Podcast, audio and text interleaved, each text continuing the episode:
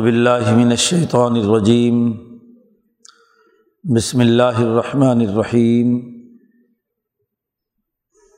لا اقسم بیوم القیامہ ولا اقسم بالنفس اللوامہ۔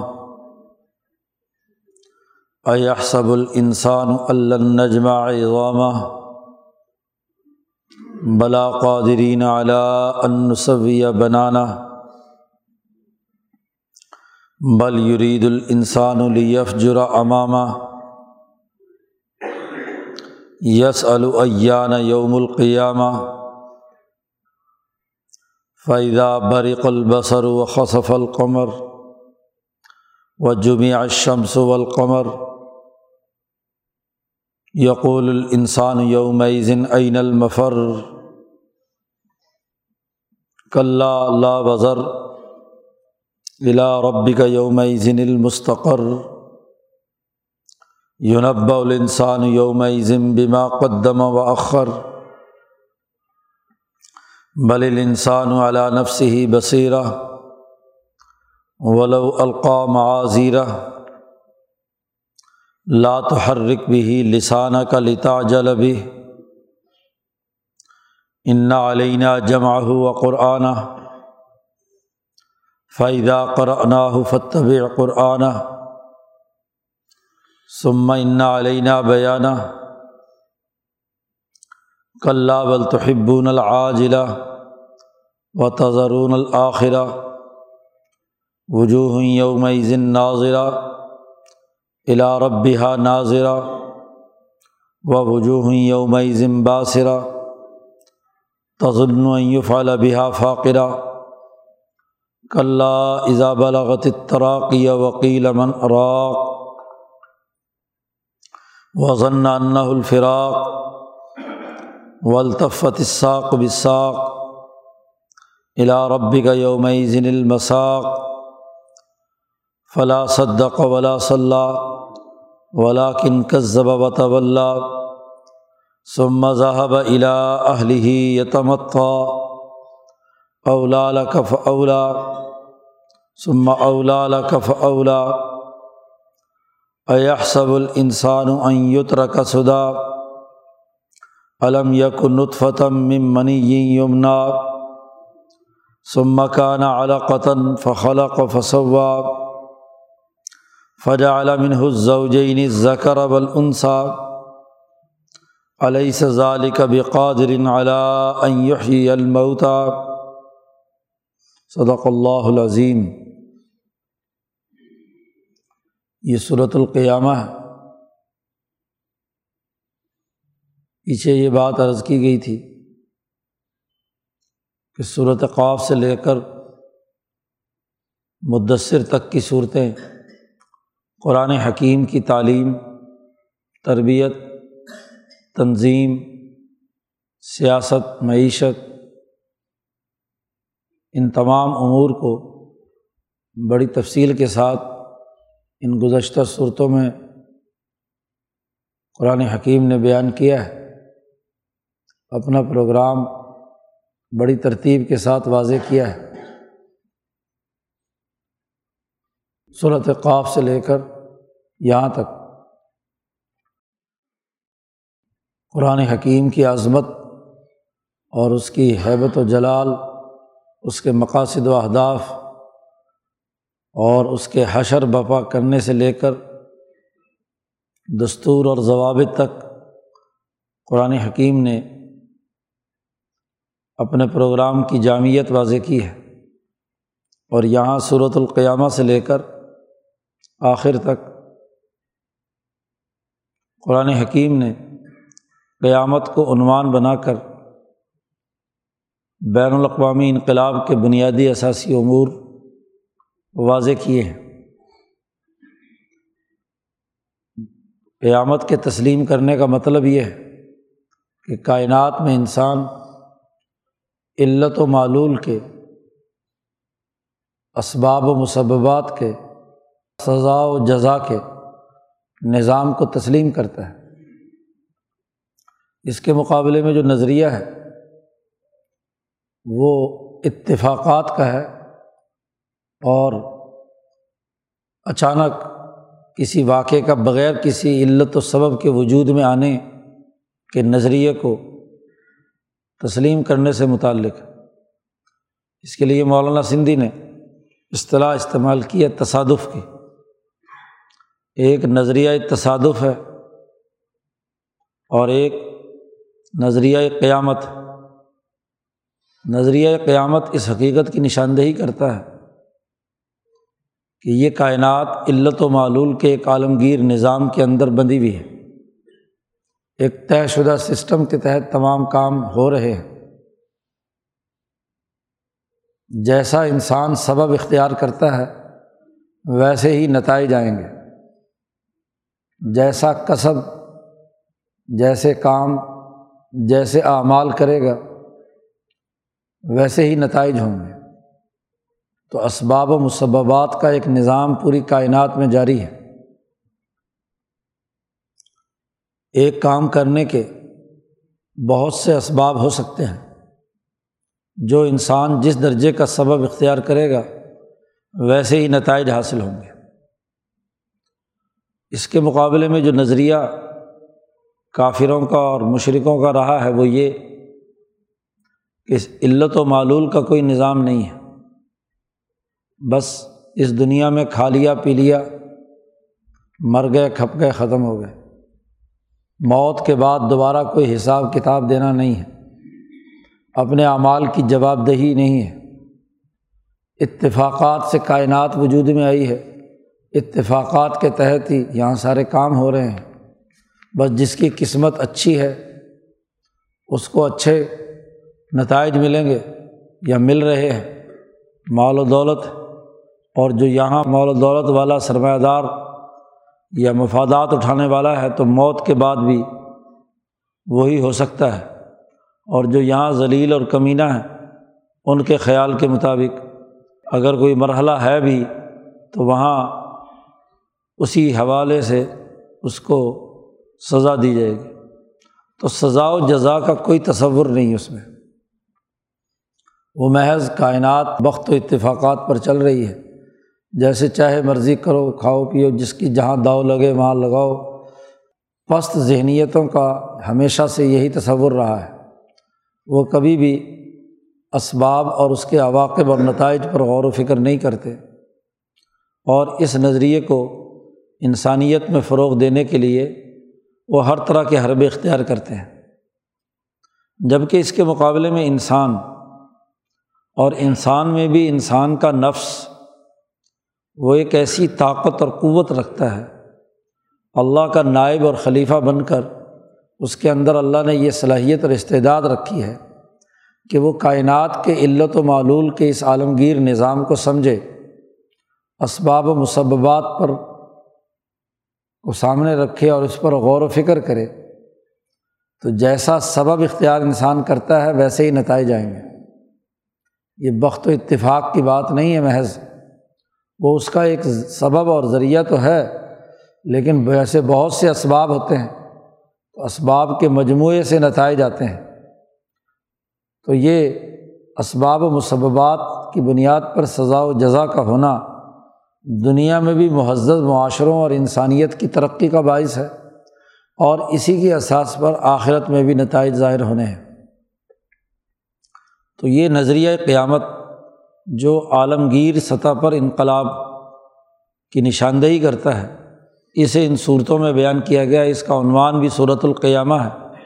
اور اگلی ہم صورتیں دیکھیں گے۔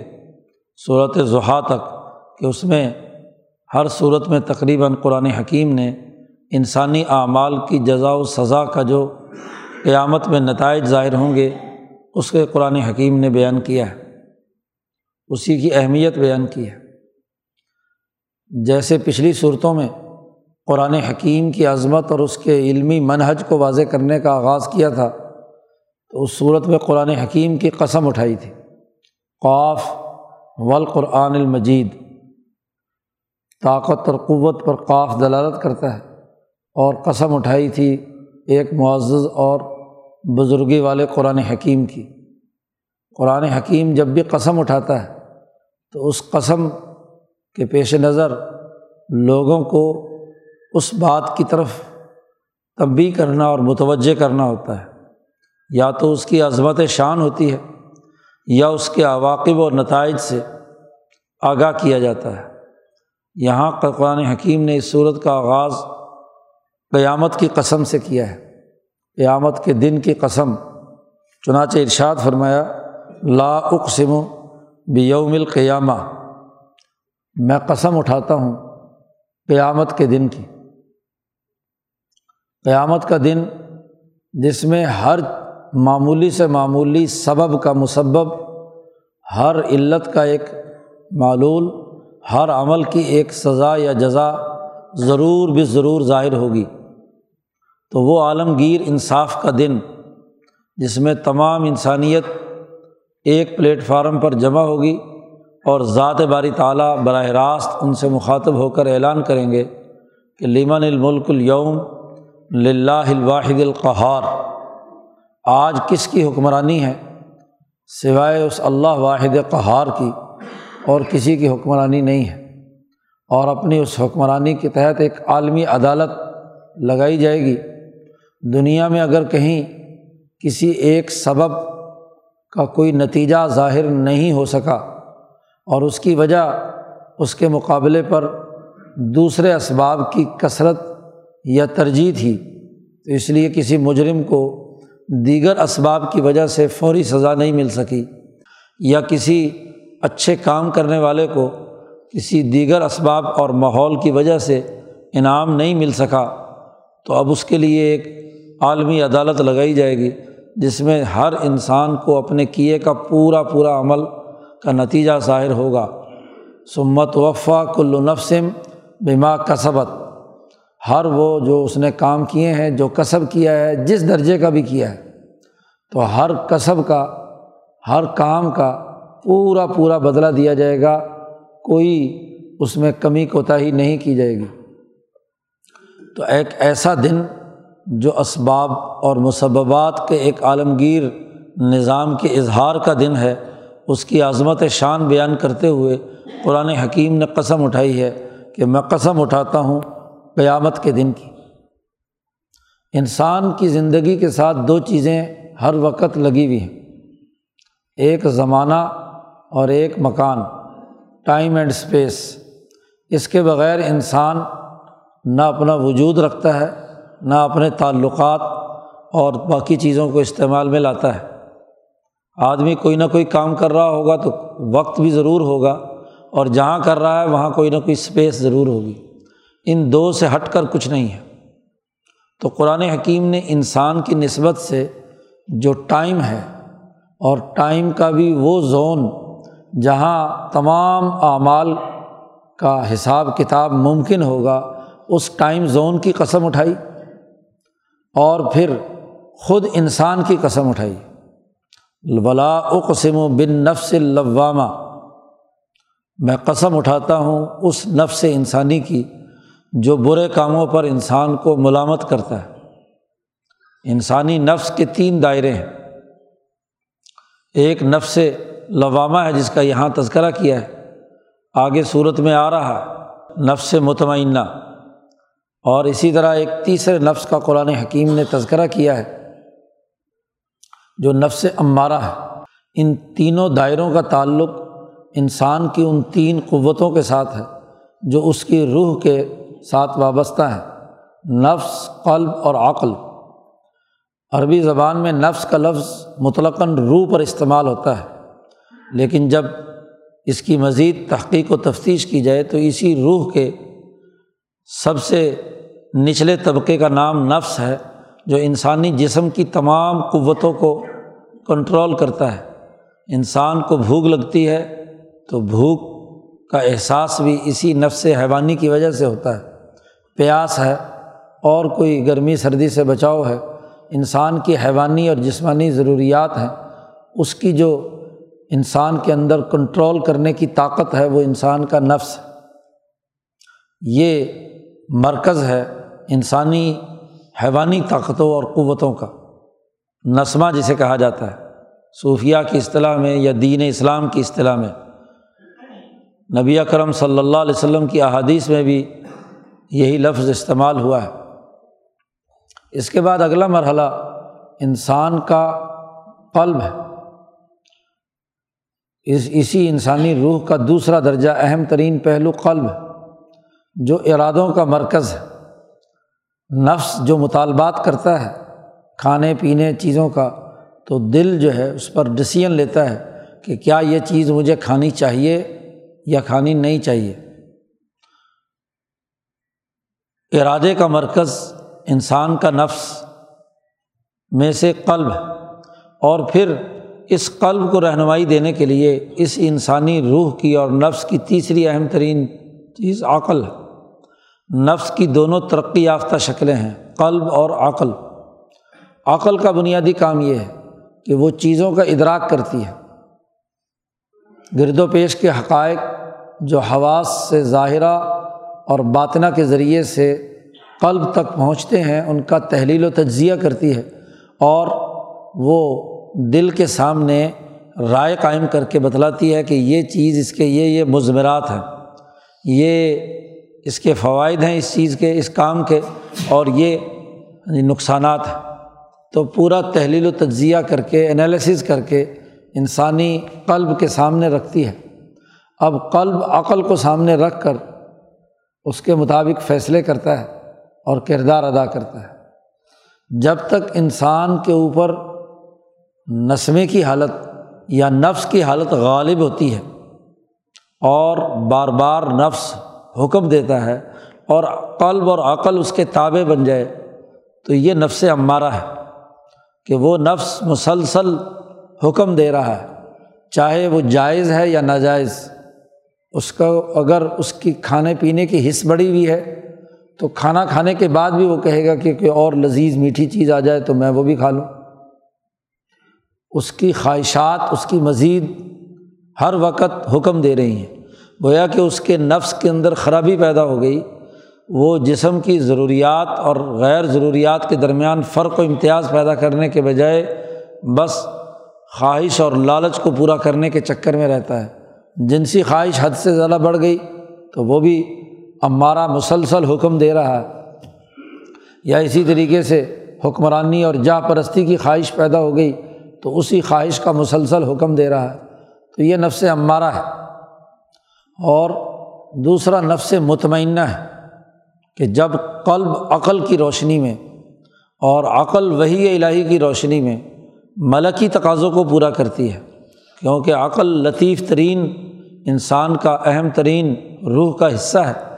اور جب یہ لطیف ترین چیز اپنے ملکی تقاضوں سے وہی الہی سے اللہ کے احکامات کی اساس پر جب یہ عقل صحیح فیصلے کرتی ہے اور انسان ان فیصلوں پر مطمئن ہوتا ہے اور اس میں مسلسل مجاہدے اور مشقتوں کے ذریعے سے درست فیصلے کرنے کی صلاحیت اور استعداد اس میں پیدا ہو جاتی ہے، تو وہ نفس مطمئنہ ہے۔ اور ان دونوں کے درمیان جو کیفیت ہے قلب کی، کہ اگر نفس زیادہ سے زیادہ مطالبات کر رہا ہے اور اس کے مطالبے پر انسان نے کوئی عمل کر لیا تو بعد میں خیال آیا کہ یہ عمل تو مناسب نہیں ہے۔ عقل نے کہا کہ یہ تو تم نے غلط کام کیا۔ تو پھر یہی قلب اپنے آپ کو ملامت کرتا ہے۔ ہاں جی اس کشمکش میں ہے کہ یہ غلط کام ہو گیا ہے۔ تو اس پر معذرت کرتا ہے، معافی مانگتا ہے، اپنے آپ کو ملامت کرتا ہے، جسے کہتے ہیں ضمیر کا ملامت کرنا۔ امام شاہ ولی اللہ فرماتے ہیں کہ انسان چونکہ ملکیت اور بہیمیت دو چیزوں سے مرکب ہے اور امبیا علیہم السلام کو چھوڑ کر یا خواص کو چھوڑ کر عام طور پر انسانوں میں کبھی بہیمیت غالب آ جاتی ہے، تو ملکیت چھپ جاتی ہے۔ اور کبھی ملکیت غالب آتی ہے، تو بہیمیت چھپ جاتی ہے۔ یہ کشمکش انسان کی بہیمیت اور ملک، ملکیت کے درمیان، خاص طور پر ان دونوں قوتوں کے درمیان اگر تضاد اور تخالف بھی ہو، تو پھر تو یہ معاملہ بہت زیادہ رہتا ہے۔ تو بسا اوقات حیوانیت غالب آئی اور اس حیوانیت کے ذریعے سے ایک انسان نے کام کر لیا۔ اس وقت ملکیت چھپی ہوئی تھی۔ اب اس کے بعد جیسے ہی اس کام سے فارغ ہوا، اس کے نتائج پر غور و فکر کی کہ اس سبب کا یہ نتیجہ ہوگا، اس کام کا یہ نتیجہ ہوگا، تو پھر ملکیت طاقتور بنتی ہے اور وہ اس حیوانیت کو ملامت کرتی ہے کہ بھائی تو نے یہ کیا حرکت کی۔ تو اس کے نتیجے میں اس میں اللہ کی طرف رجوع کرنے کے ایک صلاحیت اور استعداد پیدا ہوتی ہے، تو یہ جو ملامت کی کیفیت ہے، یہ انسان کا بڑا قیمتی اثاثہ ہے۔ آدمی صرف حیوانی عمل کرنے کے بعد اس کے مسبات اور نتائج پر غور کر کے غلط اگر ہوا ہے تو اس غلطی سے توبہ نہ کرے، غلطی سے سیکھے نہ۔ تو پھر تو بہت نقص ہے انسان کا۔ انسان نام ہی یہ ہے کہ اپنی سوسائٹی میں غلطیاں اگر ہو جائیں تو غلطیوں پر غور و فکر کر کے اس کے اسباب اور اس کے عواقب و نتائج پر غور و فکر کر کے اپنی غلطیوں کو درست کرے۔ تو درست کرنے والا جو نفس ہے، اس کی قسم اٹھائی۔ ہے خاص طور پر آدم علیہ السلام، جو تمام انسانیت کے باپ ہے اللہ پاک نے درخت کھانے سے منع کیا اور حیوانیت کا غلبہ ہوا، بہیمیت کا غلبہ ہوا اور ان سے وہ لغزش شرزد ہو گئی اور اس کے بعد جب ملکیت کا غلبہ ہوا تو نفس نے ملامت کی کہ بھائی یہ کام تو اللہ کے حکم کی خلاف ورزی ہو گئی تو فوراً دونوں نے آدم اور حوا نے اللہ سے ہاں جی اس ملامت کی بنیاد پر کہا، ربنا ظلم نا انفسنا و علم تغفر لنا و ترحم نا لنکون من الخاصرین تو اپنے غلطی کا اعتراف بھی کیا اور آئندہ غلطی نہ دہرانے کا عزم اور ارادہ بھی کیا۔ گویا کہ اس علت و معلول کے پورے نظام پر آدمیت یہ ہے، انسانیت یہ ہے، نفس کا بنیادی تقاضا یہ ہے کہ ان تمام اسباب و علل پر غور و فکر کر کے اگر کہیں معاملہ غلط ہو جائے تو اس پر توبہ اور استغفار کر کے آئندہ غلطی نہ کرنے کا عزم اور ارادہ کرے۔ تو ایسا نفس بہت قیمتی ہے۔ نفس لوامہ، لہٰذا اس کی قسم اٹھائی ہے۔ تو قرآن حکیم نے پہلے دن کی قسم اٹھائی، جس دن یہ تمام حساب و کتاب ہونا ہے، اور پھر اس انسانی نفس کی قسم اٹھائی کہ ایسا ملامت کرنے والا اور ملامت کر کے مسلسل اپنے آپ کو ترقی کی راہوں پر گامزن کرنے والا انسان بڑا قیمتی ہے۔ قیامت کے دن اس کے لیے بڑے اچھے نتائج ہیں۔ قرآن حکیم نے اس کی قسم اٹھا کر انسان کی حقیقت واضح کی ہے۔ اور انسان سے کہا ہے، جواب قسم کے طور پر، ایحسب الانسان؟ اللہ نجمہ اظامہ کیا انسان نے یہ گمان کر لیا ہے؟ اس کا خیال یہ ہے کہ ہم اس کی ہڈیوں کو دوبارہ جمع نہیں کر سکتے۔ تمہارے نزدیک انسان صرف اس گوشت پوشت کے جسم اور ہڈیوں کا ہے کہ ہڈیاں مٹی میں مل گئی ریزا ریزا ہو گئی، تو اس کے بعد ان ہڈیوں کو جمع کر کے ہمیں دوبارہ کیسے پیدا کیا جائے گا؟ یاد رکھو، انسان صرف ان ہڈیوں ہی کا نام نہیں، انسان اس نفس کا نام ہے جو ان ہڈیوں کے اندر بولتا ہے، کام کاج کرتا ہے، ارادے قائم کرتا ہے، فیصلے کرتا ہے، سوچتا ہے، سمجھتا ہے۔ اسی جسم کی ضروریات کے لیے مطالبات کرتا ہے، اس نفس کا نام انسان ہے۔ اور اصل انسان وہ نفس لوامہ ہے۔ محض ہمارا یہ نہیں کہ وہ حکم بھی حکم دیتا رہے اور اس غلط باتوں کا اور وہ بھی برے کاموں کا حکم دیتا رہے، یہ انسان نہیں ہے۔ انسان وہ ہے جس کا نفس ملامت کرے اور پھر یہ ملامت بڑھتے بڑھتے اطمینان تک آگے پہنچے یعنی وہ اپنے اعمال اور اسباب و علل کو اختیار کر کے کامل اطمینان تک پہنچنے کے لیے کردار ادا کرے۔ انسان نام اس کا ہے۔ باقی رہی بات کہ ہڈیاں۔ تو جب ہم یہ نفس باقی ہے، اس پوری جو انسانی جسم کی اور اس کی روح کی کیمسٹری ہے، اس کا اصل باقی ہے۔ تو یہ اجزاء جمع کرنا ہمارے لیے کیا مشکل ہے؟ یہی روح ہم نے جسم میں جب رحم مادر میں ڈالی تھی، تو یہ روح اصل تھی۔ اور اسی روح نے جیسے ہی کراس ہوتا ہے ہاں جی کروموسومس کا بیزے کے اندر اور جیسے زائگوٹ بننا شروع ہوتا ہے، تو یہ گرد و پیش سے ہاں جی ماں کے پیٹ سے خون لے کر، طاقت لے کر اپنی ہڈیاں، اپنی گوشت پوشت بنانا شروع کر دیتا ہے۔ کیونکہ جب یہ نفس موجود ہے، یہ روح موجود ہے، تو یہ سب چیزوں کو کھینچنا شروع کر دیتی ہے۔ تو یہ آج اگر ہم نے اس کی ہڈیاں بنا دی ہیں ماں کے پیٹ میں، اور پیدا ہونے کے بعد بتدریج یہاں کی غذائیں کھا کر اس نفس نے اپنی توانائی حاصل کی ہے، تو کیا یہی ہڈیاں دوبارہ پیدا نہیں کی جا سکتی؟ یہی تمام گرد و پیش کے اجزاء، یہی نفس اپنی طاقت اور قوت سے دوبارہ جذب کر کے اپنی ہڈیاں، اپنا جسم، اپنا پورا ڈھانچہ تشکیل نہیں دے سکتا۔ ہے اس کے اندر یہ صلاحیت کہ یہ دوبارہ ایک دفعہ اپنے تمام اجزاء کو جمع کر کے اس قیامت کے دن حاضر ہو اور اس کے سر سے پاؤں تک کے تمام اعضاء نے تمام ہڈیوں نے، تمام ہاں جی قوتوں نے جو کردار ادا کیا ہے، اس کردار کے مطابق ان کی سزا و جزا کا فیصلہ ہو۔ یہ محفوظ ہے سب کچھ۔ تو کیا انسان نے یہ گمان کر لیا کہ ہم اس کی ہڈیاں جمع نہیں کر سکتے؟ بلا قادرینہ ہاں کیوں نہیں؟ ہم تو قادر ہیں، قدرت رکھتے ہیں۔ اس بات پر بھی کہ ان نصویہ بنانا، ہم اس کی انگلیوں کے پوروے تک بنا لیں گے۔ ہڈیاں تو کہیں رہی، ہڈیوں کے اوپر گوشت پوشت اور اس کی انگلیوں کے اوپر جو ایک منفرد اور یونیک نشان اس کے انگوٹھے پر، اس کی انگلیوں پر موجود ہے، جو کسی دوسرے انسان میں نہیں ہے، جس سے ہر نفس انسانی کی الگ شناخت قائم ہوتی ہے، تو ان پورووں تک کو ہم دوبارہ اسی طرح بنا دیں گے۔ ہو سکتا ہے قیامت کے دن بھی انگوٹھے لگوائے جائیں۔ جی؟ انگلیوں کے نشانات لیے جائیں کہ پتہ چلے کہ ہاں جی یہ وہی انسان ہے نا، وہی ہے، یہ مجرم ہے یا انعام یافتہ ہے، جنت میں داخلے سے پہلے یہاں انگلیاں لگاؤ۔ جی جہنم میں داخل ہوتے وقت فرشتے پہچانے کہ ہاں بھی یہ وہی بندہ ہے جس کو اٹھا کر جہنم میں پھینک رہے ہیں۔ تو ایک ایسی منفرد خصوصیت اس کی انگلیوں کے پوروں میں رکھی ہے کہ جو عام طور پر انگلی کٹ جائے تو بنانا مشکل۔ پوری ہڈیاں کیا؟ ہم تو تمام چیزیں بنانے کے بعد جو اس کا اینڈ ہے ہاں جی آخری اختتام ہے، یہ تک اور اس کے اندر جو فیچر رکھے ہوئے ہیں، وہ بھی ہم مکمل طور پر بنا دیں گے۔ یہ کیا مشکل بات؟ اصل بات یہ ہے کہ یہ انسان جو یہ خیال کر رہا ہے، اپنی عقل اور فکر سے یا سب یہ جو حساب کتاب لگا رہا ہے کہ ہڈیاں جمع نہیں ہوں گی، اصل بات یہ ہے کہ بل یرید الانسان لیف جرا امامہ، بلکہ یہاں اس کے نفس میں قلب کا جو کی خرابی ہے وہ سامنے آئی ہے کہ یہ انسان ارادہ کرتا ہے اور ارادے کا تعلق انسان کی تمام قوتوں کے ایک پیج پر آنے سے ہے۔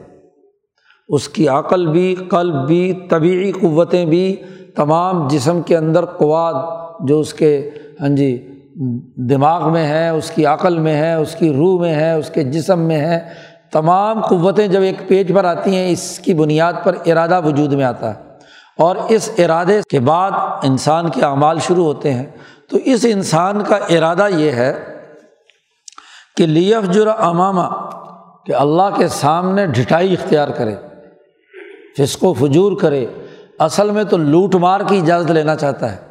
جیسے چاہے کسی غریب پر ظلم کرے، لوٹ مار کرے، قیامت کا یہ منکر ہڈیوں کے جمع نہ ہونے کا جو یہ اعلان کرنے والا ہے، دراصل اس کے قلب میں خواہشات پل رہی ہیں۔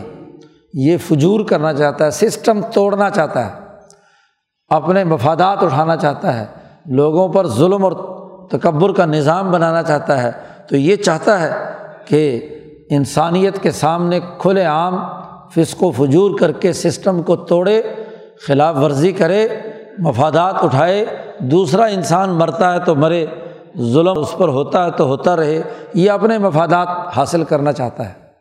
اور اسی ارادے ہی کی بنیاد پر یس العیان یوم القیامہ، یہ پوچھتا ہے کہ قیامت کب آئے گی؟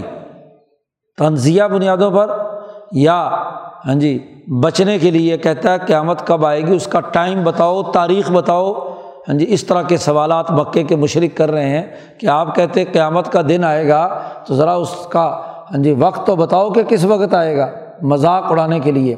اصل چیز جو ہے، سرمایہ پرستی ہے، لوٹ کھسوٹ ہے، حکمرانی کے مقاصد حاصل کرنا ہے، انسانوں کو ذلیل اور رسوا کرنا ان کا ارادہ۔ ہے تو قرآن حکیم نے قیامت کے دن کی قسم اٹھائی، انسانی نفس کی قسم اٹھائی اور انسان کے ایک رویے کا اظہار کر کے انسان کی جو اصل حقیقت ہے، اس کے ارادے کے پیچھے جو مقاصد کار فرما ہے، اس کی نشاندہی کی۔ اب چونکہ دو باتوں کو شروع میں لائے ہیں، قیامت کے دن کی قسم اٹھائی ہے اور انسانی نفس کی قسم اٹھائی ہے، تو دونوں پر بت ترتیب قرآن حکیم اس صورت میں گفتگو کرتا ہے۔ قیامت کا دن کیا ہوگا؟ نشانیاں مانگتے ہو، تاریخیں مانگتے ہو۔ ہاں جی تو لو سنو۔ فائدہ بارق البصر و خصف القمر جب آنکھیں چندھیا جائیں گی۔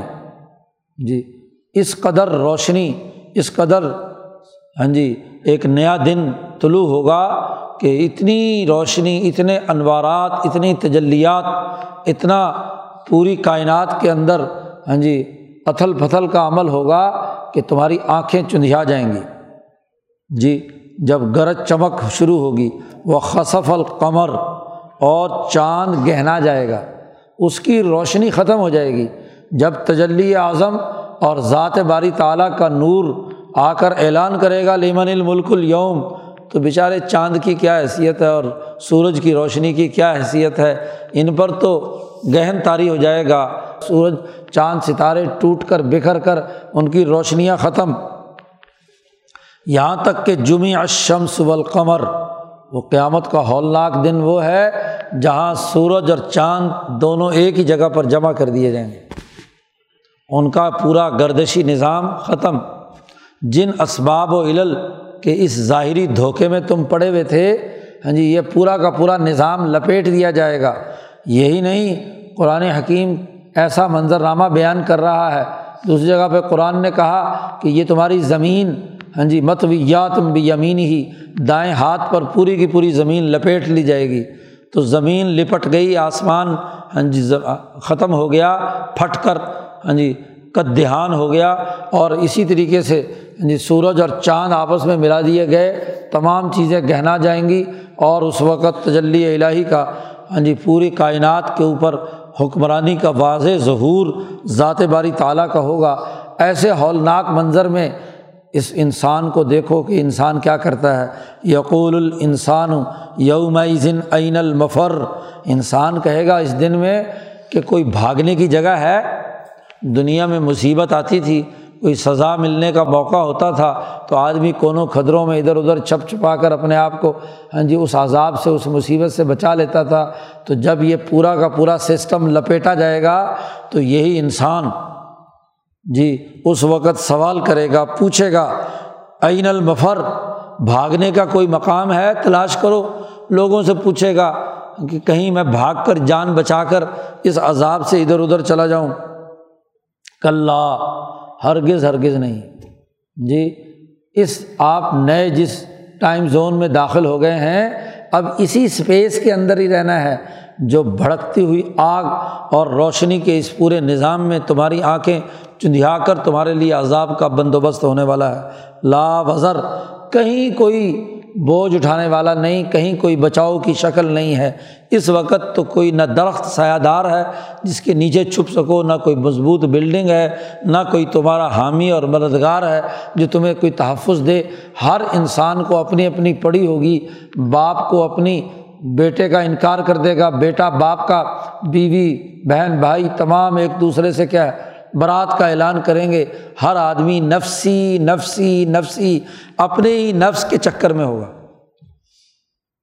تو وہ منظر ہے۔ الا ربی کا یوم ذن المستقر۔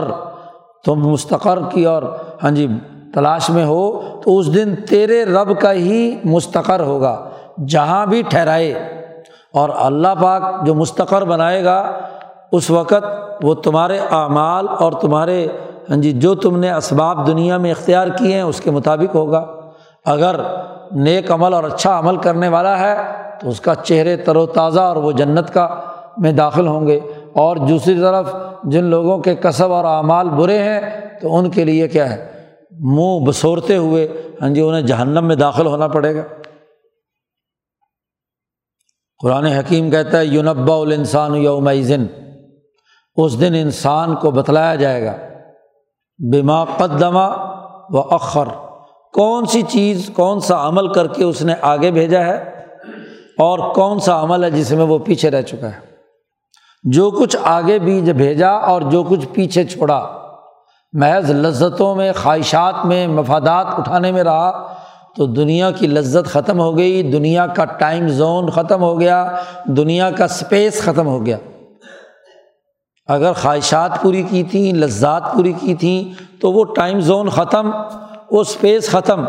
تو جو کچھ اس سے لذت حاصل کی تھی، جو اس سے فائدہ اٹھایا تھا، وہ بھی فنا ہو چکا۔ اور وہ عمل جو اس نے آخرت کی تیاری سے انسانیت کی خدمت اور اللہ تبارک و تعالیٰ کے تعلق سے کیا، دنیا کی مصیبت بھی اٹھائی، برداشت کی، جہاد کیا، قتال کیا، جد وجہد کی، مجاہدہ کیا، اپنی خواہشات کو کنٹرول کیا اور اعلیٰ مقاصد کے لیے، اعلیٰ نظریے کے لیے خدمت انسانیت اور خدا پرستی کا نظام بنایا، تو وہ اس نے گویا کہ آگے بھیجا ہے۔ وہ اس کی روح کے ساتھ، نفس کے ساتھ وابستہ ہے۔ تو وہ اس کے مطابق اسے نتائج ملیں گے۔ تو ہر آدمی کو بتلا دیا جائے گا، بما قدمہ و اخر بتایا وہاں جائے گا قیامت کے دن۔ لیکن ایک بڑی اہم بات جس کی طرف یہاں حضرت شاہ صاحب نے توجہ دلائی ہے، عام طور پر مفسرین تو اگلے جملے کو بل انسان والا نفس ہی بصیرہ کہ وہاں قیامت کے دن ہر ہر انسان ہاں جی علا وجہ بصیرت سمجھ لے گا کہ میں نے آگے کیا بھیجا ہے اور پیچھے کیا بھیجا ہے۔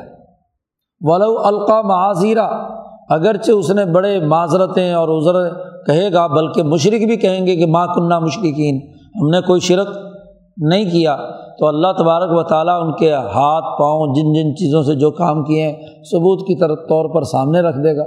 تو ایک تو اعلیٰ وجہ بصیرت سامنے آنا انسان کا قیامت کے دن ہے۔ عام طور پر مفسرین تو یہ بات کہتے ہیں، لیکن حضرت شاہ عبد القادر دہلوی نے اس کے حاشیے میں جو بنیادی بات کی طرف توجہ دلائی ہے کہ اس دنیا میں بھی یہ انسان اگر اپنی انسانیت پر غور کرے تو یہ انسان اپنے نفس پر صاحب بصیرت بن سکتا ہے۔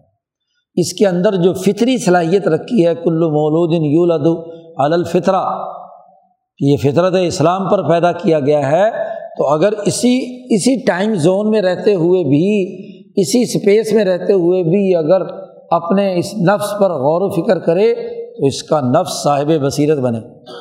بلکہ انسان اپنے نفس پر علا وجل بصیرت گرفت رکھتا ہے۔ خود دنیا میں بھی انسان کو معلوم ہوتا ہے کہ انسان نے آگے کیا بھیجا ہے اور یہاں جو کھایا پیا اور ہضم کر لیا وہ کیا ہے؟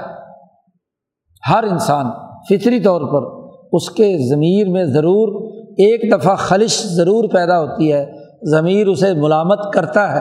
ولو القاع معاذیرہ ہاں جی اس کی معذرتیں نفس جتنا مرضی کرتا رہے، لیکن نفس انسانی میں قلب اور عقل اس کے پیچھے پڑھ کر اس کو کیا ہے معذرت کرنے اور اس کو علا وجل بصیرت بتلا دیتی ہیں کہ یہ کام تو نے مستقبل کے لیے کیا ہے اور یہ کام فوری فائدے کا تھا جو تو نے کیا تو اس میں اس نفس لوامہ کی جو قسم پہلے اٹھائی تھی، اس کی معنویت بھی یہاں واضح ہو جاتی ہے۔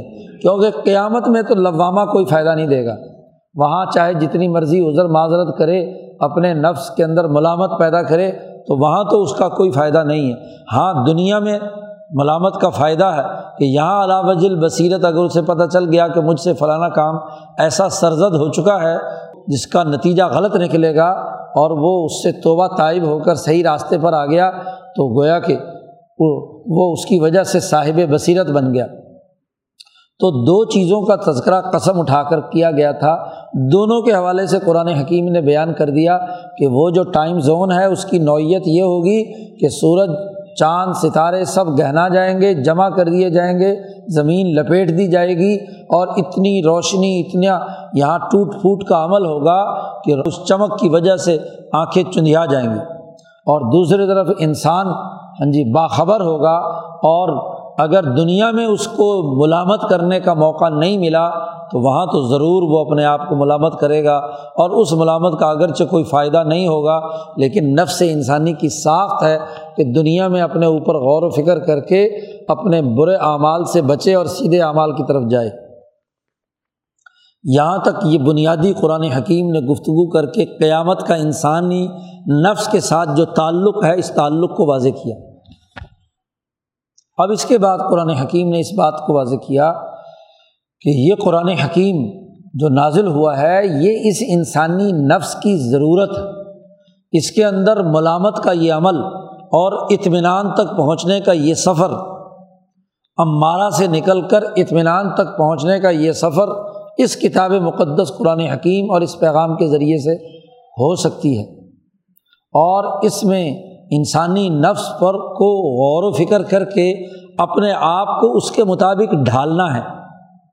اب دیکھیے ایک واقعہ تو آدم کا ہے کہ آدم سے ایک غلطی ہوئی، لغزش ہوئی اور اس لغزش کے اوپر اللہ نے کلبات توبہ نازل کیے اور آدم علیہ السلام نے اپنی غلطی کی معافی مانگی اور انہیں دنیا پہ بھیج کر ان کو اپنی نسل کو فروغ دینے اور یہاں جو ذمہ داریاں ان کے دائرے میں رکھی ہوئی تھی بالخصوص خلافت کی ذمہ داریاں پوری کرنے کی، تو اس خلافت کی ذمہ داریوں کو پورا کرنے کے لیے دنیا میں بھیج دیا۔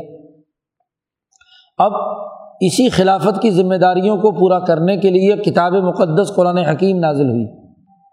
اور جب یہ نازل ہوئی اور اس نے انسانی نفوس کے لیے ایک بہترین پروگرام جبرائیل علیہ السلام کے ذریعے سے نبی اکرم صلی اللہ علیہ وسلم پر نازل کیا۔ تو یہاں آپ صلی اللہ علیہ وسلم کے نفس میں ایک خیال پیدا ہوتا ہے۔ اور وہ خیال یہ ہے، انسانی بھلائی اور رحمۃ اللہ عالمینی کی بنیاد پر کہ جو کچھ جبرائیل مجھے قرآن حکیم سناتے ہیں، تو آپ صلی اللہ علیہ وسلم کا معمول تھا شروع میں کہ جیسے ہی جبرائیل نے قرآن پڑھنا شروع کیا تو نبی اکرم صلی اللہ علیہ وسلم بھی ساتھ ساتھ فوری طور پر پڑھنے کی کوشش کرتے کہ کہیں بھول نہ جاؤں۔ یہ نہ ہو کہ فرشتہ بات سنا کر چلا جائے اور میرے ذہن سے بات نکل جائے تو بار بار آپ زبان سے اسے دہرانے کی کوشش کرتے تھے۔ آدمی جب سن رہا ہو اور ساتھ ہی دہرانے کی بھی کوشش کرے تو زیادہ احتمال ہوتا ہے کہ شاید کوئی درمیان میں چیز رہ نہ جائے۔ تو نبی اکرم صلی اللہ علیہ وسلم کو جب اس طرح کی کیفیت کا اظہار ہوا، جیسا کہ ابن عباس رضی اللہ تعالیٰ عنہ کی روایت میں ہے کہ اس وقت یہ آیات نازل ہوئیں۔ نبی اکرم صلی اللہ علیہ وسلم سے کہا جا رہا ہے، لا تو ہر بھی لسانہ کا لتا جلا بھی آپ اپنی زبان کو جلدی جلدی حرکت مت دیا کریں تاکہ جلدی کے ساتھ ہاں جی آپ اس چیز کو سیکھنا چاہتے ہیں۔ کیونکہ طلب ہے، کلام الہی ہے، آپ کے دل میں شوق اور جذبہ ہے کہ اس قرآن حکیم کے ان کلمات کو یہ عقل و شعور پیدا کرنے والے کلمات جو انسانی نفسوں کو غفلت سے نکال کر ترقی کی طرف لے جانے والا کلام الہی آیا ہے، یہ جلد سے جلد میرے اندر آ جائے، میں اس کو سیکھ لوں اور اس کو اس کو یاد کر لوں تاکہ کہیں غفلت نہ ہو جائے اور بھول نہ جاؤں۔ تو اللہ نے کہا کہ زبان کو زیادہ بار بار جلد، جلدی سے حرکت دینے کی ضرورت نہیں ہے۔ قلب سے جب جبرائیل تلاوت کریں پوری آیت پوری صورت توجہ سے اہتمام کے ساتھ آپ اسے سنیں۔ غور و فکر کے ساتھ یعنی اپنے نفس کے نفس، قلب اور عقل، اپنی روح، سر، تمام لطائف کو فوکس کر لیں کہ جب جبرائیل تلاوت کر رہے ہوں۔ آپ جب سنیں گے توجہ کے ساتھ، تو اس کلام الہی کو آپ کے نفس میں، آپ کی قلب میں، آپ کی روح میں آپ کے جسم کے تمام انیس مراکز میں ہم اس کو جمع کریں گے۔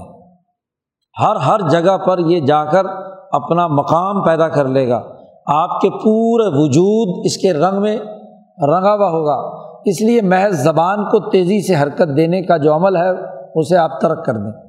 انا علینہ جمع ہم پر ہے کہ ہم اس قرآن حکیم کو آپ کے سینے میں، آپ کے وجود کے اندر جمع کریں۔ اس کی جو کیفیت ہے، آپ کی تمام قوتوں کے اوپر اس کو حاوی کر دیں، غالب کر دیں۔ ہر جگہ اس کو اس طریقے سے پھیلا دیں کہ سب جمع ہو کر ایک ہمت کی صورت، ایک ارادے کی صورت بن جائے۔ اور صرف یہی نہیں، بلکہ قرآن ہو اور ہم اسے آپ کی زبان پر بھی جاری کروائیں گے۔ جب آدمی کے وجود اور انگ انگ پر ایک پوری کیفیت طاری ہو، تو اس وقت جملہ رٹنے کی ضرورت نہیں ہوتی، جو کیفیت طاری ہے، وہ کیفیت از خود زبان کے ذریعے سے ظاہر ہوتی ہے۔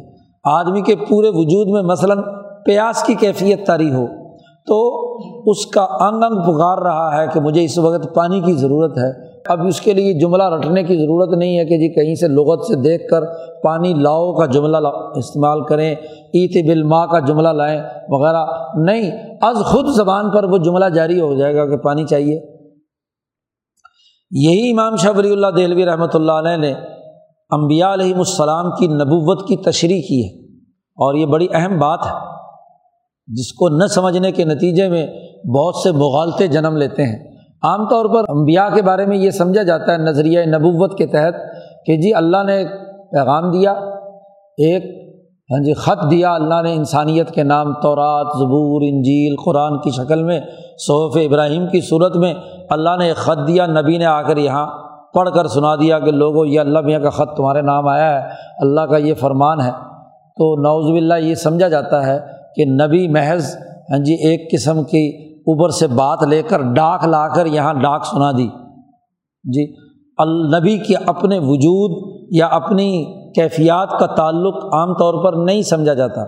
اسی لیے آج جو فتنہ سب سے بڑا برپا ہے۔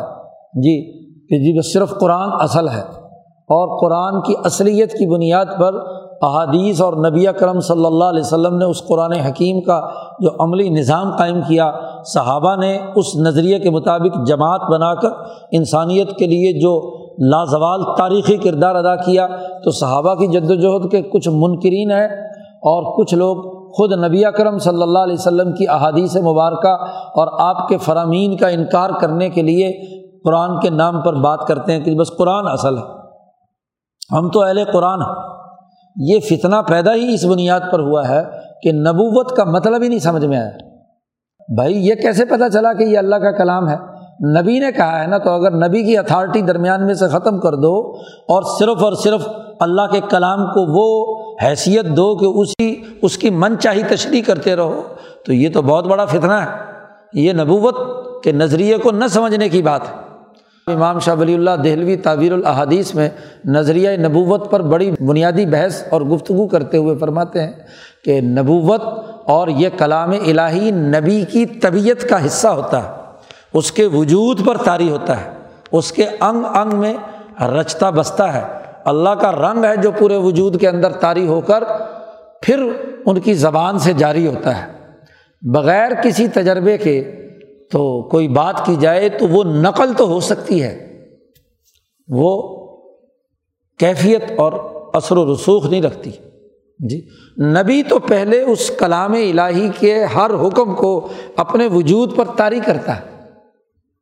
اسی لیے آج کل کے دور میں نبوت کا جب یہ مطلب سمجھ میں آیا ان لوگوں کو، تو اس دور میں نقل کو بڑا کمال سمجھا جاتا ہے۔ اس کو بڑا محقق سمجھا جاتا ہے، جو نقل اچھی کر رہا ہو، نقل اچھی مارتا ہو، کاپی پیسٹر ہو۔ بھائی، وہ فلاں بزرگ کی بات ہے، وہاں سے اٹھائی اور مقالہ بنا دیا۔ کہیں گے، بڑا محقق ہے۔ تحقیق کے ساتھ اسے کچھ بھی واسطہ نہ ہو۔ تو تحقیق تو یہ ہے کہ جو بات آپ کے وجود پر تاری ہوئی ہے، آپ نے کہ عمل سے ظاہر ہو رہی ہے، وہ بات اپنا اثر رکھتی ہے۔ جی؟ اور اگر آپ کے وجود پر تاری نہیں ہوئی، آپ کے قلب پر، نفس پر، عقل پر، روح پر، وجود پر، سر سے پاؤں تک کے پورے اعضاء پر تاری نہیں ہوئی، تو وہ آپ بیان کریں گے تو کسی کا تجربہ بیان نقل کر رہے ہوں گے۔ اپنی تجربہ تو نہیں بیان کر رہے ہیں۔ امام شاہ ولی اللہ دہلوی فرماتے ہیں کہ میں نے اپنی کتابوں میں کوئی بات اس وقت تک درج نہیں کی جب تک کہ میں نے اس کا تجربہ اپنے وجود پر نہیں کر لیا۔ آج دنیا میں ہم کہتے ہیں کہ جی ادویات وہ ہونی چاہیے جو انسانی جسم پر جس کی پروونگ ہو چکی ہو، تجربہ ہو چکا ہو کہ اس دوائی کا کیا اثر مرتب ہوا ہے۔ ہاں جی تو پھر ہی ہم وہ میڈیسن استعمال میں لائیں گے۔ آج کل تجربات کر رہے ہیں نا کرونا ویکسین کے۔ ہاں جی رضاکار آئیں اور وہ دیکھیں کہ انسان پر اس کے کیا اثرات ہوں گے تاکہ باقی انسانوں پر اسے لاگو کیا جائے۔ عجیب بات ہے، اسلام لاگو کرنا چاہتے ہیں، اسلام اپنے وجود پر ہے نہیں۔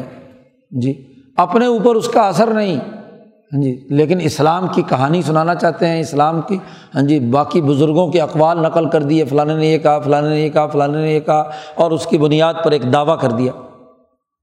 تو اسلام یا دین، یہ وہ ہے جو وجود پر طاری ہو۔ یہ حضور صلی اللہ علیہ وسلم کے پورے وجود گرامی پر طاری ہوا اور پھر زبان سے آپ صلی اللہ علیہ وسلم نے ادا کیا اور جب وہ ادا کیا تو جس نے بھی وہ کلام الہی سنا اور جس جو ایمان لایا اس بات پر تو وہ اپنی تمام تر کیفیات صحابہ کے وجود پر طاری کیں۔ ابو بکر صدیق کے وجود پر طاری ہوا تو صدیقیت کے مقام تک پہنچے۔ جس نے جس درجے میں وہ کیفیت جذب کی، اسی درجے کی اس کے اندر وہ صلاحیت اور استعداد پیدا ہو گئی۔ عمر فاروق ہوں، عثمان غنی ہو صحابہ ہوں۔ تو نبی کرم صلی اللہ علیہ وسلم کی نبوت مرتسم ہو گئی صحابہ کے وجود کے اندر۔ اب نبی اکرم صلی اللہ علیہ وسلم کی نبوت صحابہ کے، جب وجود کے اندر طاری ہو گئی، تو جب تک صحابہ کی پوری کی پوری اجتماعیت کو صحابہ تو کلحم عدول کے نقطۂ نظر سے پیش نظر نہیں رکھیں گے، تو نبوت کو سمجھا ہی نہیں۔ تو صحابہ کی اجتماعیت کو، پوری جماعت کو، اجتماعی کردار کو جو رفقۂ انقلاب تیار کیے نبی اکرم صلی اللہ علیہ وسلم نے، ان میں وہ کیفیت منتقل کی ہے۔ تبھی زبان سے جب وہ قرآن حکیم پڑھتے تھے ہاں جی تو ان پر وہ تمام کیفیات طاری ہوتی تھی، جن کا تذکرہ ابو بکر صدیق کے قرآن پڑھنے، تہجد میں عمر فاروق کے قرآن پڑھنے، باقی صحابہ کی تلاوت کے اثرات اور ثمرات مختلف احادیث میں بیان کیے گئے ہیں۔ تو انا علینہ جمع و قرآن یہ وہی الہی جو ہے، ہم آپ کے تمام وجود کے اندر جمع بھی کریں گے اور آپ کی زبان سے اس کو ادا بھی کروائیں گے۔ اور پھر آگے امام شاہ صاحب نے ولی اللہ نقطۂ نظر سے ایک بہت بڑی اگلی بات بھی فرمائی ہے۔ عام طور پر مفسرین یہیں پر رک جاتے ہیں کہ ہم اسے جمع کریں گے اور آپ کی زبان سے بیان کروا دیں گے۔ لیکن شاہ صاحب فرماتے ہیں کہ جمع کا یہ مطلب بھی ہے، جیسے جمع حضور کے وجود میں کیا، آپ کی زبان مبارک سے اسے آگے لوگوں کے سامنے بیان کروایا، ایسے ہی یہ جب وجود منتقل ہوا صحابہ کے قلوب میں، تو صحابہ نے اپنے زمانے میں قرآن جمع کیا۔ جی کوئی ہڈیوں پہ لکھا ہوا تھا، کوئی ادھر ادھر چمڑوں پر لکھا ہوا تھا، تو شیخین نے ابو بکر صدیق اور عمر فاروق کے زمانے میں یہ پورا قرآن حکیم ایک مصحف میں جمع ہوا۔ اس کا نفاذ کیا گیا۔ حضرت عثمان کے زمانے میں اس کا نفاذ ہوا۔ باقی تمام جو نسخے وغیرہ تھے، تمام ختم کر کے اس کو جو ترتیب نبی کرم صلی اللہ علیہ وسلم نے بیان کی تھی، اس ترتیب کے مطابق صورت فاتحہ سے لے کر وناس تک پورا جمع کیا۔ اس کو دستور اور آئین کے طور پر نافذ کیا۔ اس کا بین الاقوامی نظام قائم کیا۔ اس کا قرآن تلاوت بھی کی انہوں نے، اور فائدہ قرآنا ہو فتب قرآن۔ ہم جب پڑھ رہے ہوں تو آپ بھی اس کی اتباع کریں۔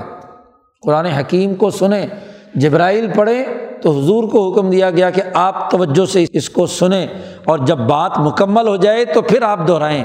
ایسے ہی نبی اکرم صلی اللہ علیہ وسلم جب صحابہ کے سامنے بیان کرتے تھے تو صحابہ سے کہا کہ سنو ذاکری القرآن فسط الہو و انست توجہ سے سنو اور خاموش ہو کر سنو۔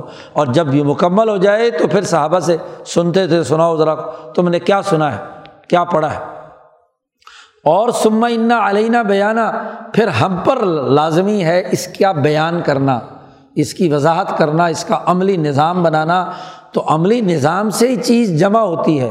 مضبوط اور مستحکم ہوتی ہے۔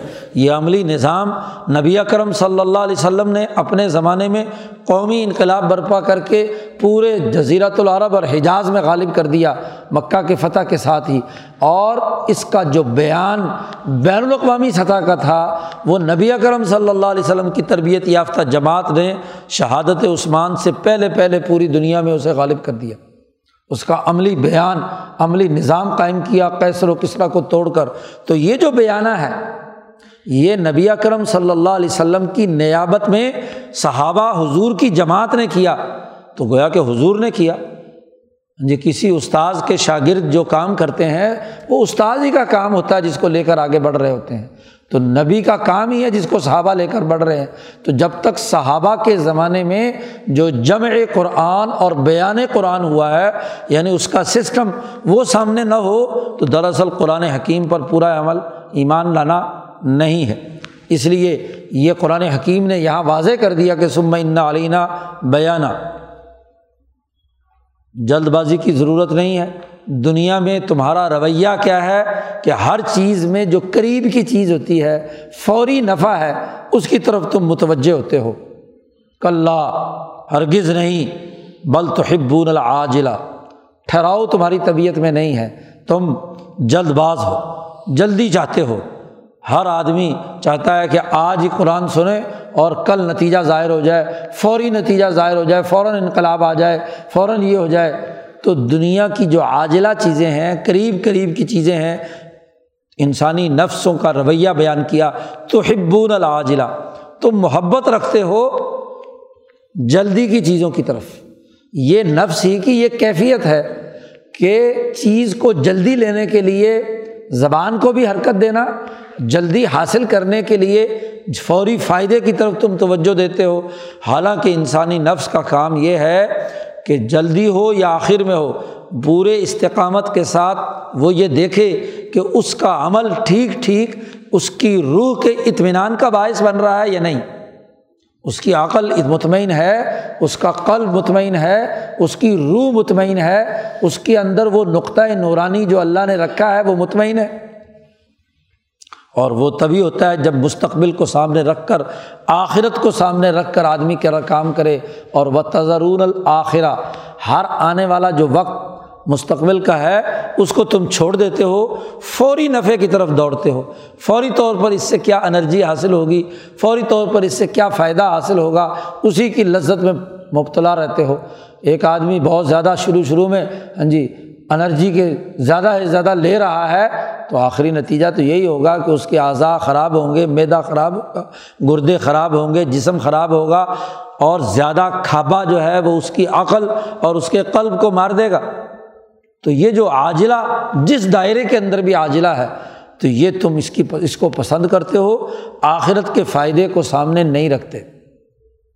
یاد رکھو کہ جو جلد بازی کا رویہ ہے اس کے نتائج غلط ہیں، آگے بیان کیے جا رہے ہیں۔ اور وہ جو جلد بازی کام نہیں کرتے، ٹھہراؤ ہے جن کی طبیعت میں۔ ہاں جی یکزان بھی تباہ بھی ہیں تصبت اور صبر و استقامت بھی جن کے اندر ہے۔ ٹھہراؤ ہے اپنی بات پر۔ ہاں جی جو اس پورے وقت کو قیمتی بناتے ہیں، ان کے لیے قرآن کہتا وجوہ یوم ذن ناظرہ۔ وہ جو قیامت کا دن ہے، اس میں ایسے چہرے تر و تازہ ہوں گے۔ بہت ہی تر و تازہ چہروں سے رونق، خوشی کی اور تازگی کی ظاہر ہوگی۔ الا ربا ناظرہ۔ تر و تازہ چہرے اپنے پروردگار ذات باری تعالیٰ کی زیارت کریں گے۔ اس کو دیکھ رہے ہوں گے، ناظرہ۔ ہاں جی مشاہدہ کر رہے ہوں گے۔ مشاہدہ حق میں مستغرق ہوں گے۔ اور جب ذات باری تعالیٰ کے، کا مشاہدہ کر رہے ہوں گے تو وہ اس کا عکس جو چہرے پر پڑ رہا ہوگا تو چہرہ بھی پتر و تازہ۔ جو اطمینان اللہ کے ذکر اور اللہ کے ساتھ تعلق کے اندر حاصل ہوتا ہے، وہ اطمینان کی کیفیت وہاں ہوگی۔ اللہ بذکر اللہ تطمئن القلوب۔ اللہ کے ذکر سے دل اطمینان حاصل کرتے ہیں تو مطمئن ہونے کا سفر ہوگا۔ کتنی ہی وہ اطمینان بخش گھڑی ہوگی کہ وہ تر و تازہ چہرے ذات باری تعالیٰ کو آمنے سامنے دیکھ رہے ہوں گے۔ نبی اکرم صلی اللہ علیہ وسلم نے صحابہ کو مخاطب کر کے کہا ان کم سترون رب کم کما ترون القمر لاتام فروتی ہی دیکھو، تم عن قریب اپنے رب کو دیکھو گے۔ اس چودھویں رات کے چاند کی طرح۔ وہاں چودھری رات کا چاند طلوع تھا۔ مسجد نبوی کے صحن میں حضور صلی اللہ علیہ وسلم تشریف فرماتے۔ چاروں طرف وہ تمام صحابہ مخلصین کی جماعت تھی جو تمام زیارتیں باری تعلیٰ کے خواہش مند تھے، اس سفر پر روانہ تھے، ان کو کہا کہ تم ضرور دیکھو گے، سترون رب کم عن قریب تم اپنے رب کو دیکھو گے۔ کئی روایات میں مختلف الفاظ انا کا لفظ بھی آیا ہے کہ تحقیق ضرور تم دیکھو گے۔ تو ذات باری تعلیٰ کی یہ زیارت، یہ اطمینان، جب دنیا میں اس کا نام اطمینان کا باعث بنتا ہے ہاں جی اللہ بذکر اللہ تطمئن القلوب، تو اس قیامت کے اس ٹائم زون میں آپ براہ راست اس ذات باری تعالیٰ کی تجلیات اور انوارات کو دیکھیں گے۔ یارب بھی ناظرہ۔ اور اس دن ایسے چہرے بھی ہوں گے، وجوہ یومزم باسرا کتنے ہی چہرے ہوں گے کہ جن کے اوپر اداسی چھائی ہوئی ہوگی، تیوریاں چڑھی ہوئی ہوں گی۔ ہاں جی برا حال ہوگا، کالے سیاہ چہرے ہوں گے۔ تزن یوف اعلیٰ بہا فاقرہ۔ ہاں جی وہ اس خیال میں ہے کہ ابھی ابھی ان کے اوپر کمر توڑ چیز آنے والی ہے، جن سے ان کی کمر ٹوٹ جائے گی۔ کمر مہروں پر مشتمل ہے اور مہرا جب ٹوٹ جاتا ہے تو انسان نکارا ہوتا ہے۔ جو چوٹ کمر پر لگتی ہے، وہ انسان کے لیے، پورے وجود کے لیے خطرہ ہوتی ہے۔ جن لوگوں نے اللہ کے اس اطمینان بخش سفر پر، ذکر اللہ کے سفر پر روانہ نہیں ہوئے اور اللہ کا انکار کیا، تکبر اور غرور کیا۔ تو حدیث پاک ہے۔ نبی اکرم صلی اللہ علیہ وسلم نے حدیث قدسی سنائی۔ اللہ پاک نے اشاد فرمایا کہ تکبر میری چادر ہے۔ جو میری اس چادر کو چھیننے کی کوشش کرے گا جی تو میں فقط پسند ہوں، میں اس کی کمر توڑ کر رکھوں گا۔ قرآن نے یہ لفظ استعمال کیا، کم قسم نہ کتنی ہی بستیوں کی ہم نے کمر توڑ کر رکھ دی۔ ایسی چوٹ جو مہروں پر لگے اور پورے وجود کو ہلا دے۔ دماغی سسٹم بھی اس سے خراب اور نیچے کا دھڑ بھی ناکارا تو اسی کی طرف تزن اب وہ منہ بسورتا ہوا، وہ کالا چہرہ ہاں جی اللہ کا چونکہ انکار کر رہا تھا، ذات باری تعالیٰ کی طرف توجہ نہیں رہی دنیا میں اس کی، وہ کسی پتھر کے بت کی طرف، کسی سرمائے کی طرف، کسی اپنی خواہش کے اندر ڈوبا ہوا تھا۔ اب وہی خواہش اس کے سامنے ہوگی اور ذات باری تعالیٰ اور اس کے درمیان وہی چیز حجاب بن جائے گی۔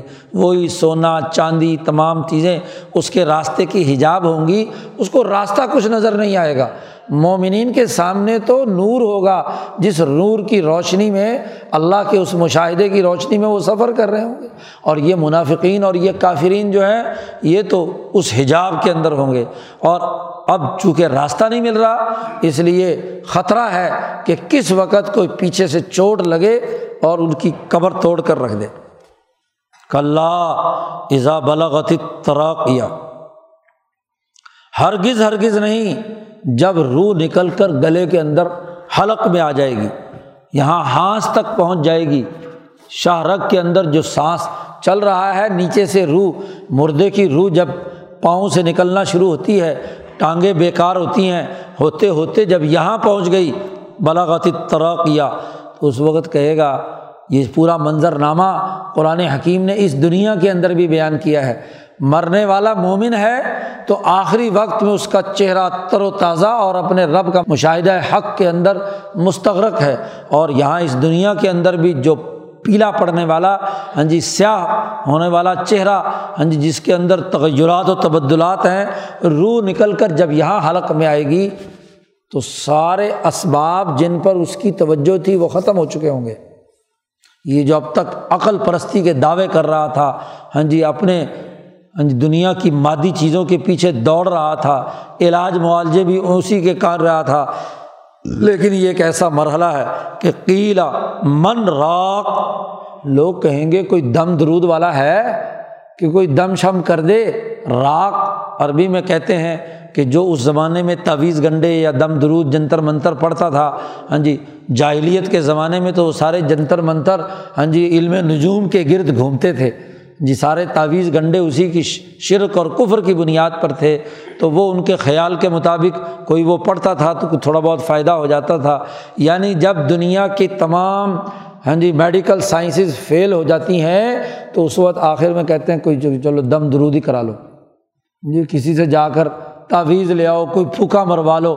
ڈاکٹروں نے جواب دے دیا کہ جی جب یہ آخری اسٹیج ہے۔ ہمارے پاس کوئی علاج نہیں، تو پھر دوڑتے ہیں۔ ہاں جی کسی دم درود کے پاس، جھاڑ پھونک کرانے والے کے پاس۔ قرآن نے نقشہ کھینچا قیلا من راک وزن ان الفراق۔ اب وہ سمجھا کہ اب تو جدائی کا وقت آ گیا۔ اب تو دنیا سے نکلنے کا وقت آ گیا۔ اور جیسے روح نکلنا شروع ہوتی ہے، تو چونکہ پنڈلیوں سے نکلتی ہے سب سے پہلے تو قرآن حکیم کہتا ہے، جب پنڈلیاں بے جان ہوتی ہیں تو ولطفت ساک و بساک پنڈلی پنڈلی سے لپٹ جاتی ہے۔ اس کو جدا کرنے کی طاقت نہیں ہوتی۔ تو جب پاؤں سے اور پنڈلی سے روح نکلی اور یہاں سینے کے اندر حلق تک پہنچی، تو پنڈلیاں بے جان ہوئیں تو دھڑام سے۔ پہلے تو کھڑی تھیں، ایک دم ایک دوسرے کے ساتھ کیا ہے، جڑ جاتی ہیں۔ تو ولطفت ساک ہو اس لیے پنڈلیاں جڑنی شروع ہوں تو اس کا مطلب یہ کہ روح نکلنا شروع ہو گئی۔ پاؤں کی انگلیاں ٹھنڈی ہونا شروع ہو گئیں۔ پرانے زمانے میں تو لوگوں کو اس بات کا علم ہوتا تھا کہ موت واقع ہو رہی ہے۔ یہاں تو آج کل پتہ ہی نہیں چلتا لوگوں کو، ایک دم پھونک نکل گئی۔ ہاں جی نہ پاس بیٹھنے والے کو پتہ ہے کہ مر رہا ہے۔ ہاں جی۔ تو یہ جب روح قبض ہو رہی ہے، پنڈلی پنڈلی سے مل گئی۔ الا ربی کا یوم ذن المساق۔ اب تو تجھے اپنے رب کے پاس اس دن تک کھنچے چلے آنا ہے۔ مساق۔ کھینچا چلا جاتا رہے گا، گھسیٹا چلا جاتا رہے گا قبر کے اندر اور تمام مراحل میں اس دن تک، کیونکہ چہرہ کالا ہے بد آمالیاں ہیں، آگے جو کچھ بھیجا ہے وہ غلط ہے، اس کے نتائج کچھ نہیں۔ اور اس انسان کا معاملہ یہ ہے، کیوں یہ ایسی حالت میں پہنچا؟ اس لیے کہ فلاں صدا کا ولا صلاح نہ اس نے تصدیق کی، نہ یہ یقین کیا اس کلام الہی پر۔ اور نہ ہی نماز پڑھی۔ یقین کرتا، نماز پڑھتا، اللہ کی طرف سفر، رجوع کرتا، اللہ کی زیارت ہوتی تو وجوہ یوم ناظرہ میں شامل ہوتا۔ اس نے تو الٹا کیا ولاکن کس ذبا وط اس نے تو انکار کیا اور روح گردانی کی، اعراض کیا، منہ موڑا یا تکبر اور غرور کے ساتھ حکمرانی کا دعویٰ کیا۔ تو اللہ کے دو معنی پیچھے شاہ صاحب بیان کر چکے ہیں۔ کئی جگہوں پر اس پر گفتگو ہی اعراض کے معنیٰ میں بھی ہے اور ولایت اور حکمرانی کے معنیٰ میں بھی ہے کہ تکبر اور حکمرانی اس نے کی۔ سما ذہب الا اہل ہی یتمتا اور پھر اپنے گھر گیا، بڑے تکبر اور غرور سے اکڑتا ہوا جا رہا ہے۔ گھر پر اس کی کم از کم حکمرانی چلتی ہے، باہر بازار میں نہ بھی ہو تو بیوی پر، بچوں پر ہاں جی اپنا روب اور دبدبا پیدا کر کے وہاں تو اکڑ چلی جاتی ہے۔ اور ولایت کہیں نہ ہو تو گھر کے اندر تو ولایت ہے ہی نہ، وہاں تو چودھری بن جاتا ہے، وہاں تو شیر بن کر دھاڑتا ہے۔ تو بڑے تکبر سے اور اکڑ دعویٰ کیا ہے۔ اپنے گھر کی طرف چلا۔ مکے کے اندر ایک ایسا انسان جو روایات میں یہاں شان نزول کے حوالے سے بات بیان کی جاتی ہے، ایک فرد جو ہے اس کی اس کی طرف اشارہ کر دیا۔ لیکن آیت اس کے ساتھ خاص نہیں ہے۔ قرآن حکیم اس سے عنوان بنا کر انسانی رویوں پر بحث کر رہا ہے۔ نفس لوامہ، نفس کے جو مختلف پہلو ہیں، ان کی طرف توجہ دلا رہا ہے کہ نفس میں ملامت پیدا ہوئی یا نفس کے اندر تکبر اور غرور پیدا ہوا۔ قرآن کہتا ہے، ایسا انسان جو نہ تصدیق کرتا ہے سچی بات کی اور نہ ہی اللہ کی طرف رجوع کر کے نماز پڑھتا ہے، تو بلکہ تکبر اور غرور کرتا ہے اور تقسیب کرتا ہے۔ اولا لکف اولا۔ ہلاکت تو تیرے لیے پھر ہلاکت ہو۔ اور ڈبل جملہ پھر کہا، او سما اولا لکف اولا۔ تمہارے لیے پھر ہلاکت ہو اور پھر تمہارے لیے ہلاکت ہو۔ دو ہلاکتوں کا قرآن حکیم نے یہاں پر ذکر کیا ہے۔ ایک ہاں جی اللہ کے احکامات اور پیغامات کی تصدیق نہ کرنا۔ تقزیب کرنا اور دوسرا اللہ کی طرف رجوع کرنے کے بجائے تکبر اور غرور کرنا، تو ان دونوں کی سزا تمہارے لیے یہ ہے کہ تمہارے لیے ہلاکت اور تباہی ہے۔ وہ ہلاکت اور تباہی جس کی نشاندہی پیچھے ہاں جی صورت میں کر دی گئی کہ تم جہنم میں کیوں داخل ہوئے؟ تو کہیں گے جی نہ ہم نے نماز پڑھی، نہ مسکینوں کے کھانے کا بندوبست کیا۔ ہاں جی لم من المسلین اور آگے کہا کہ ہم کھانا کھلانے کا بندوبست نہیں کرتے تھے مسکینوں کا۔ تو دونوں ہلاکتیں اس پر۔ سب الانسان ایترا کا سدا۔ کیا انسان نے یہ سمجھ لیا کہ وہ بیکار چھوٹ دیا جائے گا؟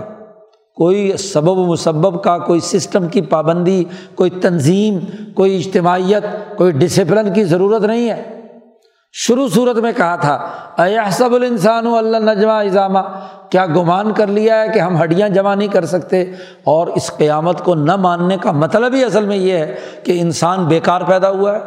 کسی سبب و مسبب کے نظام میں، کسی تنظیم میں، کسی ڈسپلن میں شامل ہونا اس کے لیے ضروری نہیں ہے۔ احسب الانسان و طرح کا سدا غور کرے یہ انسان علمیہ کو نطفتم منی یمنا کیا یہ وہ نطفہ نہیں تھا جو اس کے باپ کے وجود میں سے نکل کر اس کی ماں کے رحم کے اندر ٹپکا تھا؟ یہ ایک نطفہ تھا۔ علم یا کو نطفت مم منی یہ یمنا اور پھر یہ نطفہ جو ہے ہم نے علاقہ بنایا، جو پورا اس کے بننے کا عمل ہے۔ سما کانا علاقتاً فخلا کا فصوا پھر ہم نے اسے پیدا کیا اور جب پیدائش ہو کر باہر نکلا تو اتنا چھوٹا سا چپکلی کی طرح ایک معمولی سی ہاں جی وجود تھا اس کا اور فصوا اس دنیا میں رہتے ہوئے ہم نے اس کو کھلا پلا کر، جوان کر کے ایک طاقتور، چلتا پھرتا جگتا جاتا انسان بنایا۔ کیا یہ بیکار ہے؟ طرح کا سدا اسے محمل چھوڑ دیا جائے گا۔ یہ فضول ہے۔ اتنا کام ہوا، اتنی تفصیل سے یہ وجود میں آیا، یہ نفس تو اس کو بیکار چھوڑ دیا جائے، کسی سسٹم کا پابند نہ بنایا جائے، کسی نظم و ضبط میں نہ لایا جائے، اس کے اعمال کی جزا و سزا کا کوئی نظام نہ ہو، تو فضول لغو سے چھوڑ دیا جائے، کیسے؟ پھر ہم نے بڑا کیا، جوان ہو گیا، اور پھر فجا عالمن حسین اور ذکر ابل انسا ہم نے مرد اور عورت ہم نے دو پیدا کیے، جوڑے جوڑا پیدا کیا اور پھر اس جوڑے کی آپس میں شادی ہوئی، پھر وہی عمل اس کی آگے اولاد ہوئی۔ تو یہ پورا ایک جو سرا پروسیس ہے، پورا کا پورا، کیا یہ سب کچھ تخلیق کے تمام مراحل سے گزر کر اس کا تصویہ ہوا فسوا تو یہ بیکار تھا کوئی؟ علیہ سزا علی کا قادرین جب یہ پورا مکمل ہاں جی تخلیق سے لے سے لے کر اور اس کے نطفے سے لے کر بڑے ہونے تک کا پورا ایک نظام ہے۔ اس نظام کے تحت یہ وجود میں آیا ہے۔ کبھی پیدا ہونے والا یہ انسان ہو تو انسان، اور شکل اس کی گدے کی ہو، خنزیر کی ہو، ایسا ہوا ہے؟ نہیں۔ جیس انسانی نطفہ ہے تو انسانی نطفہ انسان ہی بنے گا۔ گدے کا نطفہ گدا ہی بنے گا۔ ہاں جی اور باقیوں کے نطفے وہی بنیں گے۔ تو وہ پورا ایک طے شدہ نظام ہے۔ ہاں جی گندم بیج کر چنا کا بھی نکلا۔ وہ جب ایک قانون اور ضابطے کے تحت ہے، تو علیہ علی کا بھی قادر اللہ الموتا کیا اللہ پاک قدرت نہیں رکھتا کہ مردوں کو دوبارہ زندہ کر دے؟ نطفہ مردہ تھا، اس سے ایک بڑا، بھلا چنگا انسان پیدا کر دیا۔ تو یہ جو انسان ہے، دوبارہ ہم اس کا ہاں جی دوبارہ اعادہ کر کے دوبارہ زندہ کرنے کی اہلیت اور صلاحیت نہیں رکھتے۔ نہیں۔ قادرینہ شروع صورت میں بھی کہا تھا قادرینہ علا نصویہ بنانا۔ اور یہاں آخر میں بھی کہا خالہ خالہ کا فصوا اور پھر کہا علیہ سزالی کا بے قادرن سوال کر کے اپنا جو دعویٰ شروع صورت میں کیا تھا، اس دعوے کو اب دلائل کے ساتھ واضح کر دیا۔ یہی مولانا سندھی فرماتے ہیں کہ صورت کا موضوع سمجھنا ہو تو اس کا اول اور آخر کا مطالعہ کرو تو صورت کا بنیادی موضوع سامنے آ جاتا ہے۔ شروع صورت میں قرآن ایک دعویٰ کرتا ہے اور اس کے بعد اس کے دلائل دیتا ہے۔ اور پھر دلائل کو سمیٹ کر آخر میں اس کا نتیجہ اور اس کا خلاصہ دوبارہ بیان کرتا ہے تاکہ وہ بات پورے طور پر دل و دماغ میں پختگی کے ساتھ سامنے آ جائے۔ تو قیامت کا پورا منظرنامہ قیامت کا انسانیت کے ساتھ جو رشتہ، نفس انسانی کے ساتھ جو تعلق اور اس کے جو اچھے یا برے نتائج ظاہر ہونے ہیں، اس کو انتہائی مربوط طریقے سے قرآن حکیم نے اس صورت میں بیان کر دیا اور غور و فکر کی دعوت دی ہے کہ وہ سوچے، اس کلام الہی کی تصدیق کرے، عبادات کرے، غریبوں، یتیموں، مسکینوں کے حقوق ادا کرے، تکبر اور غرور کے دائرے سے نکل گئے اور تنظیم بنائے۔ اجتماعیت قائم کرے، جیسے نبی اکرم صلی اللہ علیہ وسلم نے صحابہ کو جمع کیا، ان کے قلوب میں قرآن حکیم منتقل کیا، انہوں نے اس کا عملی نظام بنایا۔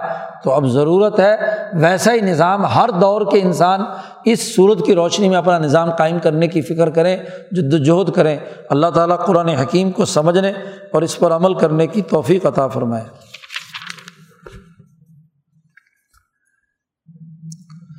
اللہ